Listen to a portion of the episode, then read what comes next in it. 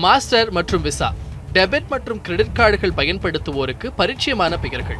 நாம் அன்றாடம் பயன்படுத்தும் டெபிட் மற்றும் கிரெடிட் கார்டுகளை இயக்கிக் கொண்டிருந்த நிறுவனங்கள் இவை. அமெரிக்காவிற்கு சொந்தமான இந்த நிறுவனங்களுக்கு போட்டியாக இந்திய ரிசர்வ் வங்கி உருவாக்கியதுதான் நேஷனல் பேமெண்ட் கார்ப்பரேஷன். இரண்டாயிரத்தி பதினான்காம் ஆண்டில் மாஸ்டர் மற்றும் விசா கார்டுகளுக்கு மாற்றாக இந்தியாவும் ருபே கார்டு யூபிஐ தளத்தையும் உருவாக்கியது. ருபேவும் யூபிஐயும் ஆரம்ப காலத்தில் எதிர்பார்த்த அளவு வெற்றியை தரவில்லை. காரணம் இந்தியாவில் உள்ள வங்கிகள் பெரும்பாலும் மாஸ்டர் விசா நிறுவனங்களுடனான ஒப்பந்தங்களை திடீரென முறித்துக் கொள்ள விரும்பாததே. ஆனால் ஒரு கட்டத்தில் ருபே மற்றும் யூபிஐ அசூர வளர்ச்சி பெற தொடங்கின.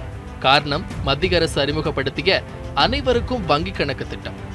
இந்த திட்டத்தின் கீழ் தொடங்கப்பட்ட கோடிக்கணக்கான வங்கிக் கணக்கு வாடிக்கையாளர்களுக்கு ருபே கார்டுகள் மட்டுமே வழங்கப்பட்டன. இதனை அடுத்து பொதுத்துறை வங்கிகளும் ருபே கார்டுகள் பக்கம் தங்கள் கவனத்தை திருப்பின. இதனால் அதிர்ச்சியடைந்த மாஸ்டர் மற்றும் விசா கார்டு நிறுவனங்கள் தங்களது வர்த்தகம் பாதிக்கப்படுவதாக இந்திய அரசு மீது அமெரிக்க அரசிடம் குற்றம் சாட்டின. ஆனாலும் ருபே மற்றும் யூபிஐ வளர்ச்சியை தடுக்க முடியவில்லை. பண பரிமாற்ற எண்ணிக்கையில் இரண்டாயிரத்தி பதினேழில் பதினைந்து சதவீதமாக இருந்த ருபே கார்டின் சந்தை மதிப்பு நான்கே ஆண்டுகளில் தற்பொழுது அறுபது சதவீதமாக விஸ்வரூபம் எடுத்துள்ளது. இதற்கு அரசின் ஆதரவு மட்டுமல்லாமல் ருபே கார்டு மற்றும் யூபிஐ தளத்தில் பரிமாற்ற கட்டணமும் குறைவாக இருந்ததே என பொருளாதார நிபுணர்கள் தெரிவிக்கின்றனர். தற்பொழுது நாட்டில் புழக்கத்தில் உள்ள தொண்ணூறு கோடி டெபிட் கார்டுகளில் சரிபாதி ருபே கார்டுகள். இருப்பினும் பணப்பரிமாற்ற மதிப்பில் தொடர்ந்து மாஸ்டர் மற்றும் விசா கார்டுகள் தான் முன்னிலையில் உள்ளன.